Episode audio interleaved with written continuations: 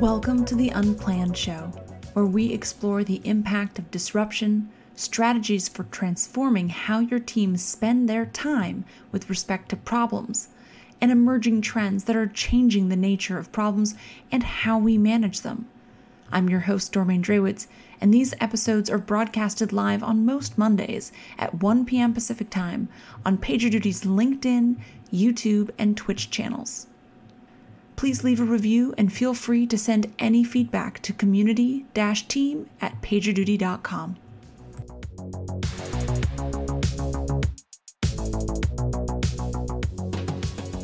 With me today, I have a guest I'm super excited to have on, James Urquhart, who he and I worked together back at Pivotal and VMware, and the author of Flow Architectures, published by O'Reilly. So before we get into it with James, I'm just going to quickly give a heads up on upcoming episodes. Next week, we will have Mitra Goswami, who is uh, PagerDuty's Senior Director of Data Science, on. And then the following week, we'll have Donnie Berkholz on. And he and I were catching up earlier this month about kind of bridging ITIL and DevOps. Uh, so that's an interesting topic. With that, James, welcome. Well, thank you very much, Dormain. I'm really excited to be on the show and talk with you today. James and I obviously knew each other, but it was at GlueCon earlier this year uh, where you were giving a talk on flow architectures. And besides the Night at the Roxbury reference, which was deeply, deeply appreciated, it got a lot of wheels turning for me. Uh, just sitting where I am now with PagerDuty and thinking about resilience. But let's sort of start at the beginning and just kind of level set with listeners in the audience around what was the big aha moment for you when kind of like all the research that went into flow architectures that sort of baseline for people to be thinking about? How should they be thinking about what is a flow architecture and and how does that connect to maybe things they're already doing today but maybe some other things that they're not doing today? That's a great question. So so i have you know 30 year career plus career in distributed systems and and I think about halfway through it, maybe even a little bit less than that, I discovered um, some really good books on uh, complex adaptive systems and sort of the way systems work and systems thinking. And uh, so I have always kind of looked at the problem of distributed systems development not as a mechanical problem, but as a systems problem.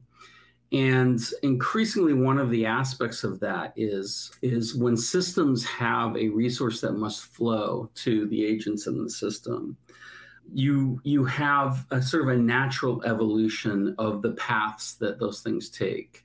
And by the way, they're very consistent. There's a gentleman named Geoffrey West who works at the Santa Fe Institute who wrote a book called Scale.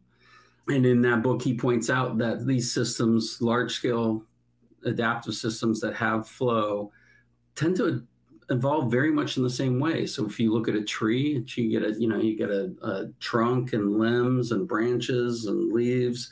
You look at the human body, you have sort of the core arteries and veins and, and sort of major blood vessels, and then that goes out to smaller and smaller blood vessels until you get to the capillaries. You look at cities, you have freeway systems that sort of carry the majority of the the large scale traffic that has to move around, but then that all kind of gets distributed out to to you know major service streets and then to to neighborhoods. And you know the economy. There's a number, just the flow of money, right? There's a million examples of this where you know basically the math of this generates these common patterns. And so as I'm thinking about data and the movement of data in distributed systems, I started thinking about well, we you know we've seen that pattern to a certain extent we have large scale data centers where the majority of data is stored. Uh, now, public clouds out there as well kind of fall into that category. So, the movement of data, the generation of that data, storage of that data, and the movement of that data to where it's needed is sort of in a similar pattern today. You may break things out to the edge, but you're breaking out pieces to the edge in order to allow that edge location to distribute it further to terminals or whatever it may be. And anyway, all of that comes down to, you know, one of the things that is not happening yet, but is increasingly important in in the internet as a whole is the real-time movement of data. Is the flow of data from where it has the highest potential value to all of the places where it generates appropriate value for the organization that owns and generates the data or the person, the individual, and that's a whole debate that can be had. But and and to those that can pro- provide some value around that data. And so there's a lot of things that happen over the course of of extended periods of time. Extended periods of time is getting shorter and shorter, but we're still talking about, you know, in, measured in days or or many many hours. And so I, I started as I was thinking about that problem to kind of wrap the thought. I, I I very much was like, well, what would break the flow of data? What would make the flow of data to those things of value easier? And I realized we already sort of have that within distributed systems within an organization. When you have event driven or push style data trans- transportation. And so as I did some research into it, I, did, I discovered that there are no standards today for that. There's no standards for the interfaces or for the protocols that are general standards. But all of the all the all of the influences necessary to to push us in that direction are falling into place very quickly. So the, the, the commonality of the clouds and the services we're using in the clouds, the commonality of the both the, the dist- distribution of data through messaging and the um, the consumption of that data or storage of that data and the, and the techniques used for that are, are, becoming very well known and very kind of commoditized. So the idea that we could have standard interfaces comes in, and then we can talk more about it. But there's out of that aha moment, like wow, we're going to move there. That just opened my mind up to a whole bunch of, of potentially positive and negative effects that come. Up. Just make sure I'm I'm grokking this. Mm-hmm. This is a distributed systems problem fundamentally anytime you have such a distributed system, you have to think about how anything, and in this case, data, is moving through it. And I love yeah. your example of just how these patterns exist throughout nature and society. Yes. Um, by the way, if you've never played the game Mini Motorways, it's delightful and totally what I was picturing when you were describing like how traffic systems mirror these same patterns. But aside from the pictures that pop up in my head, if those are the patterns, how do we how do we realize value? I, I, I do want to double click on this notion of moving like high potential data so that its value is realized, whatever right. value it's going to offer in the world. And is that something that you thought about how what what does that mean? Like what counts as high potential? Or is there a way to measure that or assess that to understand? Or is it just there's no there it just it's a conceptual idea um, well i won't say measuring is easy but if if if you know if you followed at all dave mccrory's work on on data gravity over the years. So Dave introduced this concept of data gravity that says that applications and, and functionality will draw itself to to data by you know a, something that looks very similar to the the the the forms for gravity, the physical forms for gravity. Now, what is the thing that generates the gravity? And people often think, oh, it's the bulk of data, it's the amount of data, but it's not. It's the value of the data. It is how important that data is to some activity that all this functionality is related to, or some organization that is building numerous activities around that data.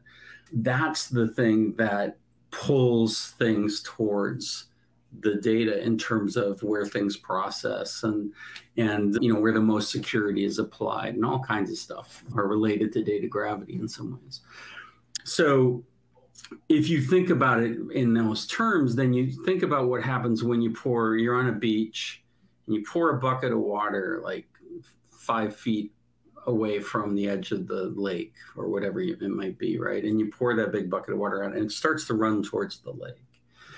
And the gravity is pulling it down, but it has to work its way through obstacles and and different find a path to get to where it goes from the potential that it has at the beginning when it's dumped in that bucket to where it, it lands to have the, the most value, be part of the value proposition in that way. So a little bit of a stretch metaphor, but the, the core idea is that um, that you can think about generating value from data as being that sense of, of gravity.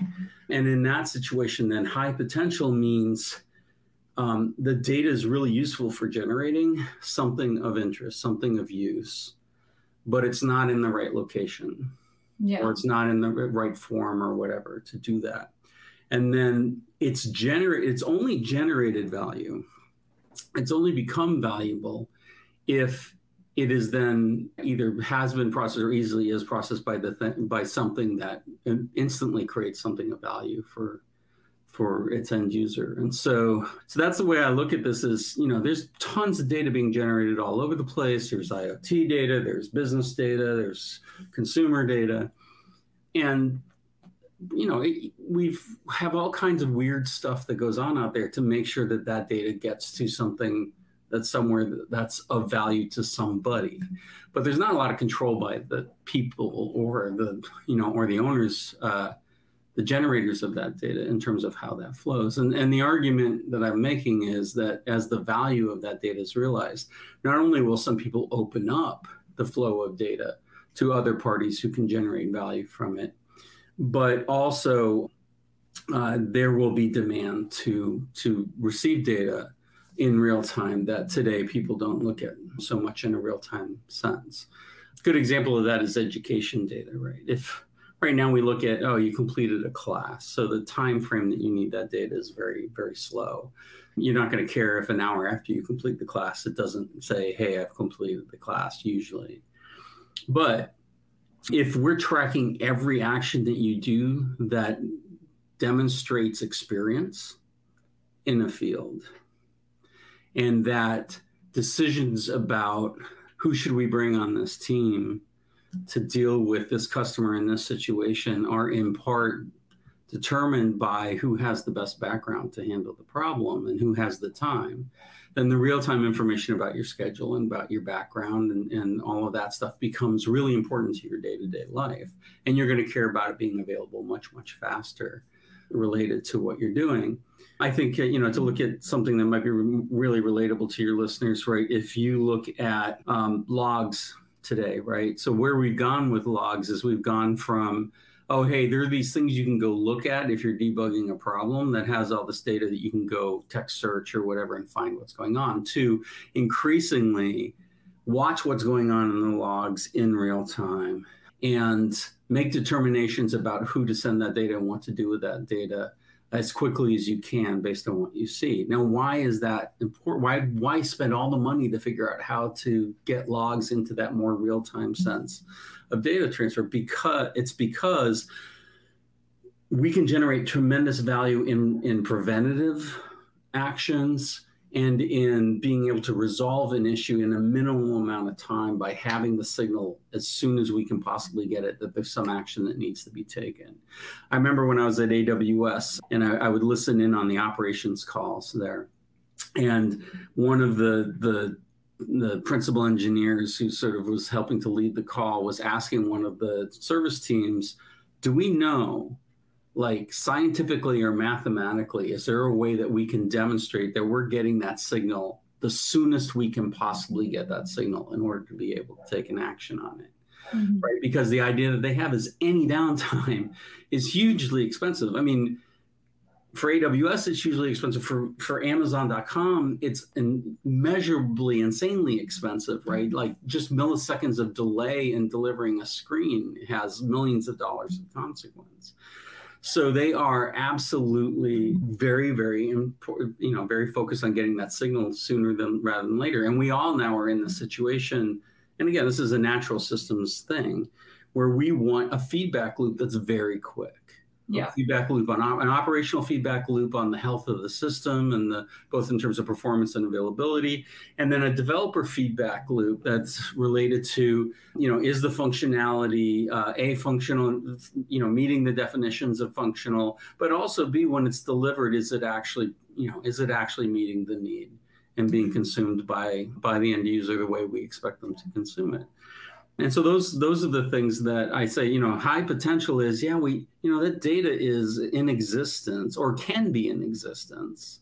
can be captured, but just capturing it isn't enough. Getting it to the, where you can take the action on it the fastest is how you evolve the quickest towards the most value that you deliver. Okay, you went you went really where I was going, which is like connecting this, which is the thought I sort of had when when hearing you give this talk at GlueCon was this seems really relevant to just the notion of resiliency for exactly what you described, right? The the faster you can get that signal in and process it into something useful, the the more valuable it is in terms of whatever system you're trying to keep resilient. But I think you're adding another kind of interesting element with just the idea of feedback loop, which comes back to also just the pace of change that organizations are trying to mm-hmm. sustain mm-hmm. right now. And this is a pace that's been increasing over the last 10 years or so. We want to get better at change, right? And we're going to try to do it in smaller chunks, but but really, really frequently. But you almost can't go faster than your slowest feedback loop. Yeah, that's a good way to put it. You know, and, and in fact, I'll throw one tiny thing out there. I think all the data when it's generated has value, right? The the the the it ha- the question is is how fast does that value decay? Mm. And so if you catch it at the end of that decay loop, then yeah, it's still got value, but it's not as valuable as if you caught it early in that decay loop. Stock market data is always the example that's given really quickly, right? It's super, super, super valuable in the first few milliseconds, and then it has a decay loop from there. It's still really, really valuable, but the people who are catching it a minute or 15 minutes after that data was generated are not able to do the same things that the people who catch it in those first few milliseconds are able to do with it.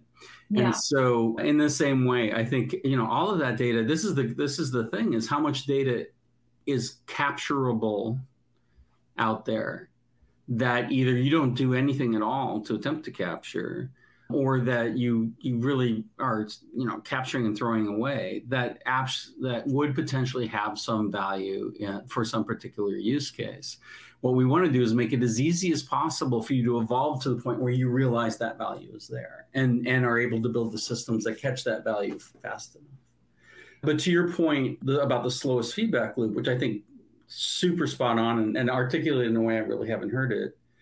Um, your the, the biggest issue that you have is again it's not valuable until you can take the appropriate action on, and in the in the context that we're talking about right now. It's not valuable until you can take the appropriate action with it.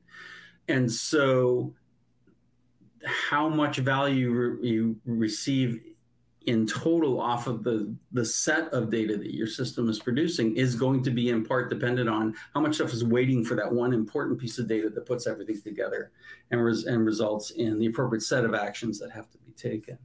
And so that's you're exactly right. Like you what you're trying to do is deal with constraints just like with any process just with that you know anything else that moves through a series of steps the flow of data to those things that take those actions and steps you're trying to resolve as many of the, the constraints as you can in that system by the highest constraint at a time each time you move through it. At some point you may get to the point where the cost of resolving this issue is higher than the value i'd get out from resolving it and then you may sit with what you have for a while.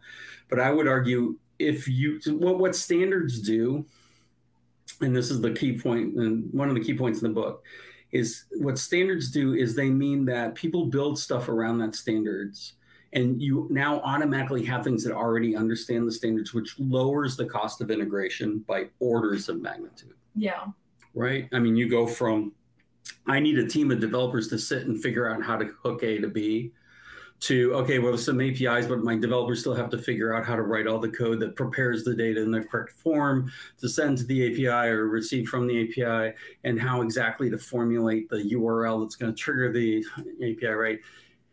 But ultimately if you look at http as a good example right there's a million libraries out there today that know how to take http and either form the appropriate information to call a, a REST URL or whatever it may be, and to receive that data and parse it into the pieces and parts that you can use to either generate value whatever way is, display it or consume it in an automated system or whatever it may be.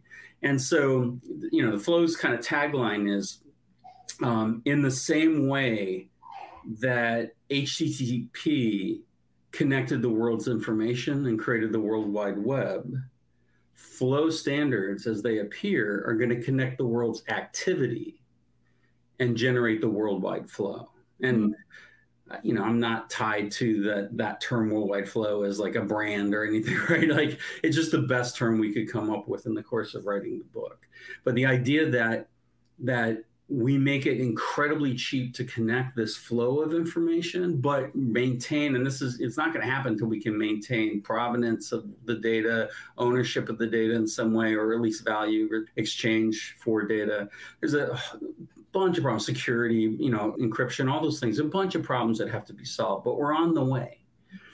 And, but when, when that happens, when people trust saying, you know what, we can point, um, you know, we can point our, materials processing prediction software at Walmart's product consumption data flow that we're you know paying them a small fee to consume that aggregates data about what's being consumed and we can then use you know another flow or another database to tell us what materials are out involved in that and then we can make some predictions based on that. Well consumer consumption has been trending like this and we can do things right? But we can do that in a way that's more real time meaning we don't have to do these big data runs and you know and sort of look at the data in arrears by a significant amount. We can actually track what's going on in a much more real time. And this is important in a number of areas. I've, I've got some you know certainly have, have some experience with where when something went from being overnight to being real time it changed the math of the and the economics of that activity. And so there's that that's why you know i think you know connecting the world's activity will be increasingly important over time. Yeah.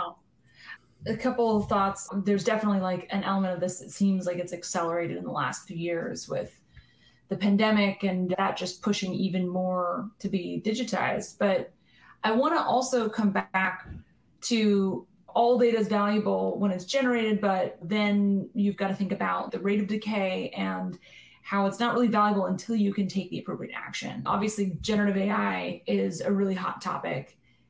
So, curious, how does generative AI fit into this notion where obviously, like things like the recency of the data can have a really big impact on what you could do from a generative AI perspective and how you train a model, whether right. in context or having to do fine tuning. And there's big implications from an engineering perspective, yeah, cost perspective on those types of training approaches that you have to take. But when you think about the, oh, what is that word? The, the half life of the data mm-hmm. feeding in, how are you thinking about how generative AI and, and LLM architectures fit with the sort of the flow architecture. Yeah, it's the, uh, the most interesting thing I've seen in the last probably two months is the data coming out about how ChatGPT is getting less accurate, mm. right? And part of that is because you know they, they, yes they retrain the model on a regular basis. The model picks up some bad habits, but it also has something to do with you know that the, the immediacy of the data that's being provided is is you know something that's a, that's a challenge is a huge challenge. Like how do you go get the most immediate data on which to train the data as opposed to you know okay this was data we collected in mid 2022 it was expensive to collect. We're going to use this as the baseline for as long as we can um, and not saying that that's what what OpenAI is doing, but that's sort of the you know that's sort of I think the, the economics of the situation is it's really hard to keep it really up to date. So I I would argue that one of the things that's going to come out of this is how do we not only continuously generate up to date models, but how do we do that in a way that that is really low cost for us to engineer like we don't have to do something custom for every source of data that we want to incorporate. We can do something basic. HTTP is great, except the HTTP you got to go make the request for the data and you got to follow the links. You got to do all of that, and so there's a whole bunch of processing that happens there. If you could generate a good baseline model and then have you know events coming in that are critical for uh, for you know from number of sources that are critical for your kind of baseline learning and your baseline understanding of, of the world and by the way, you could say, hey, anybody who wants to connect data to us in some, you know, here's the format that we're expecting, and here's how you can make that connection. And everybody goes, oh, okay, I already got the software to do that. I just need to point to your endpoint and maybe make sure it's in data format X. That suddenly changes the economics in a huge way. It changes the economics in the sense that now the, the system can be fed data by the community, by by the economy itself. I always point out to people the entire reason business software exists is to automate the economy right? Where it's to automate the flow of money. That's why you know more and more of it exists, and to automate the behavior or drive the behavior that that flows money. And so we kind of you know that's that's kind of the key thing is the is to say okay, what if we can make it instead of you know OpenAI or whoever it is goes out and has to figure out how to go get the data and how to source it and bring it in, and in kind of a Google spider crawling model what if it was you know we've created some value here people are using us as sort of a central thing. Here's how you can make sure that your your data is part of the conversation and can be a part of what action takes place. And you can even protect it so that only certain people can get you know direct answers to certain questions or whatever. And only all of this is you know this is speculative. But but the key thing is is if you can move the data if you can have the system itself define how from from the people who, who have val- potential value who want to generate value from that data from those that are looking for data that would generate value for them if you can make that evolution easier you're going to create an environment that's much more broad. So i, I believe that the ai push is in turn over time going to drive and even exacerbate the demand for standards around how data can flow. And and in that situation then flow architecture standards become more important. Yeah, you're thinking quite far out to where you almost have these exchanges of data between parties. And obviously, it's a lot of trust people have to build up, mm-hmm. even within much more localized. But this notion of even even within an organization's trying to just keep within their own environment without having to think about how they're attracting in more data. Just that idea of how do we to your original points right continuously update our models and do so in this in an economically feasible way.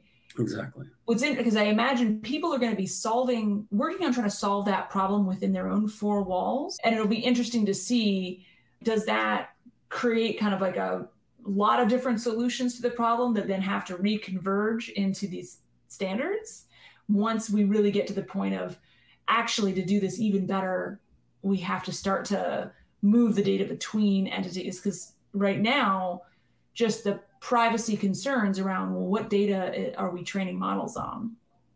Seems really really high but i think like that gives some i mean you get some more flexibility in the sense of if, if the data provenance is sort of an agreement between those that are generating the data and those that are consuming the data. Mm-hmm. You actually create an opportunity where those that really want to be like highlighted or be part of the answer to a, a, prompt um, have the opportunity to say, look, here, you know, here's here's you know here's the current state of the world from where I pers- I sit, and uh, please please use it in, in whatever appropriate way but you also have the opportunity for those that are like, look, I don't want my data to be consumed. In the in the flow, uh, flow of this to to be able to in some ways sort of shut off the flow. And it's it's a total gray area but um, i think that if if the producer of the data has some say on whether or not they want to send the data to that that to that consumer yeah. that creates the economic engine to allow for a, a more trustworthy, more less exploitative way for these models to be built over time. Um, Silicon Valley's culture isn't leaning, doesn't generally lean that way, but but I think our overall culture in the Western world, at least, very much would like to, you know would like to see it be a more transactional basis for sort of saying yes absolutely and you know i think people don't understand like some of their data that they think they should keep private what value it has if it's public in certain contexts So, you know, I talked about that education data and there's other stuff too, but you don't want it to be misused. And so there's some opportunity to sort of control where data is flowing to to a certain extent. It's um I don't know, but that's and and there's so much left to be done here. I mean, all I can do is sort of lay out the the model, the the you know the for lack of a better term, the climate and the the the landscape that's sort of generating this need and this and this opportunity. Um, but the actual way that it evolves depends on so many things that are you know that are that the form that it takes will not be what I what I wrote in the book probably, and I write that in the book several times. I'm like, this is my best guess, yeah. um, based on what we have today and what's out there today. We could do this if you know these following things were kind of fall into place. But you know, we were talking about earlier about you know sort of potential to value. Like one area where we already do a lot of real time stuff is telemetry. And we have standards now that have started to fall into place around operational data telemetry, open telemetry, and and and all the different processors of telemetry that now know how to speak in that standard, either generate or consume that data in that way and you have messaging systems and other things that understand how to process that specific data. So Kafka and Rabbit and all those other things are, are more aware of that format. Um, you have things like cloud events that can wrap open telemetry in another metadata format that can be used for other purposes. And so when I look at that, I, am sort of like, you know, it, we don't have one standard, but we have a number of contextual standards that are working really, really well to demonstrate the potential solution. The question becomes when does the economy as a whole, when do the businesses and the consumers and everybody as a whole realize how that mechanism would, would potentially be of value to them outside of the context of that specific protocol, right? So outside of the concept of telemetry, hey, if we had real-time operational data about our business, operations that we could share with third parties that could help us resolve issues like logistics or whatever it may be, right? How would that make our lives easier and, and cheaper to operate, et cetera, et cetera? And so, yeah, so that's I, I look at that like there there are definite standards out there for flow in certain contexts, and the question becomes: I, I still believe a more general standard is quite possible. Yeah. Well, I think that's a great point where it's this isn't that within these contexts, right? Operational data being one, how the patterns are are more mature. Maybe that's kind of like a fair way to say it. So mm-hmm. de facto standards have started to emerge, albeit in these smaller contexts. And so that's what we're building off of as we encounter new contexts, things like LLMs or encounter sort of new well i guess this would still just be a new context right? When you sort of bridge out of a technical use case into a business use case you want to have different data participate in that type of flow. So what do you think is kind of like the any any one person isn't going to uh, determine a standard but what are some things that you recommend for folks to kind of be thinking about or to be trying to put in place I really like how you sort of break this down into almost the, the sort of laws of nature as the foundation so that like as things evolve and change to your point it's not going to look exactly like this but we know it's going to look something right. like this because we've right. seen this pattern before and like these right. fundamental forces of nature that will show up so i think that's a really useful building blocks for thinking but what what else do you recommend to folks? Let's keep it kind of within your sort of technical audiences. Like, how should they be thinking about flow architectures and and sort of pushing those boundaries to realize the value of data faster? Yeah, so uh, a lot of it happens already in certain ways, right? So there's there's a there's a number of different, say, Apache projects and other open source projects that are about real time data processing. What I would you know, what I would argue is if if you want to be you know a part of a large system as opposed to a, a fairly well contained well scoped system where the data doesn't flow out of that very much i would say you should be you know stop trying to do peer to peer right peer to peer at large scale has continuously failed and it has continuously failed in large part because it's not a great natural flow architecture for a large scale system. Now, I, am being a little facetious in saying that. There's there's reasons to experiment with peer to peer, but don't be surprised when it doesn't work at scale.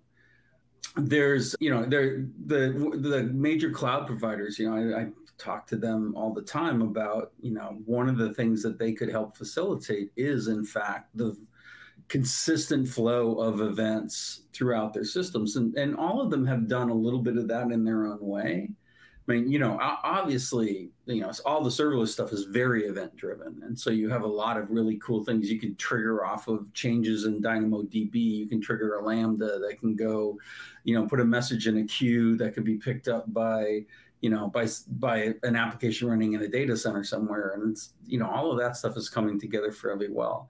But I would, you know, I tell them anything that you can do to make that and integration using that to things that are not already your cloud, anything you do along those lines is going to accelerate the ability of that organization to get data to where it's valuable faster and that's going to generate demand so you know I, I think right now it's hard to say that there's anything that is the standard that is you know but there are some inside track things right i think for metadata for the data that expresses what the event is where it came from and and you know maybe where you can find a schema to read it if that's necessary cloud events, I think, is the clear inside track on that. And I would I would even say at this point in time they're they're more or less the winner, although not everybody has seen the value of having that metadata yet. Everybody that does say, hey, we need common metadata, for the most part, is saying cloud events at this point. Mm-hmm. Um, open A, sorry, uh, async API is a really promising element for the APIs to make all of this happen. I'm not convinced yet that it'll be the winner in the long term, only because, um, I, I, you know, you don't see it becoming the standard for the way you interact with, say, a messaging bus yet, right? They also have their own APIs, they also have their own approaches, and I would argue that means that we're we're still looking for something out there that says, hey, how can I consistently connect to a stream, regardless of who's producing it and what technology they're using? So there's still a lot, you know, there's still a lot to be determined there. It could be that something like open telemetry gets adopted outside of its intended use. It could be that it could be that something that comes out of the Apache community ends up being a winner over what's coming out of CNCF, which is where cloud events is.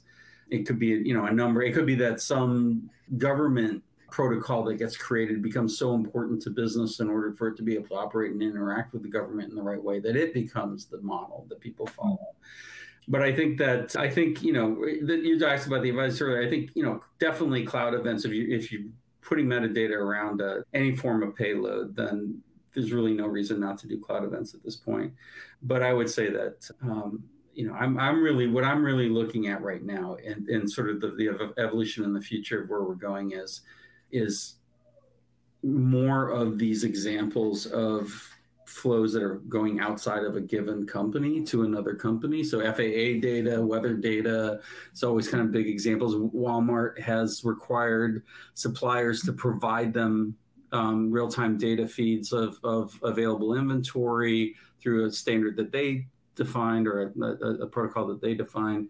Right. So there's more and more of these examples that are happening and where that data is really important. And I think at some point in time, the question becomes, Um, you know, when does it make less sense for everybody to have their own thing, and more sense it's just the cost. The cost becomes much better if we just have some standard libraries that everybody can point at each other and solve the problem. And I think we're still, I, you know, when I wrote the book three years ago, two two and a half years ago, I said it was going to take ten years, and I think seven and a half years sounds about right for you know when it becomes a mainstream kind of thing it's still on that kind of trajectory okay. And what you're describing just as parting thoughts here that idea of how data starts to flow between organizations i mean again this reminds me of how much that happens already on the operational data level with SaaS data. And I'll just drop here for the comments for folks. You know a date the a previous episode where we talked a lot about data ops that comes to mind. If you want to catch that replay with James from the Snowflake team and and Manaraj from PagerDuty's data engineering team. It it emphasizes how as we start to depend on these flows of data, in more cases, that sort of the data ops and all the data observability and resiliency practices are, are going to get more important. So mm-hmm. that's, of course, familiar territory here at PagerDuty with the Operations Cloud.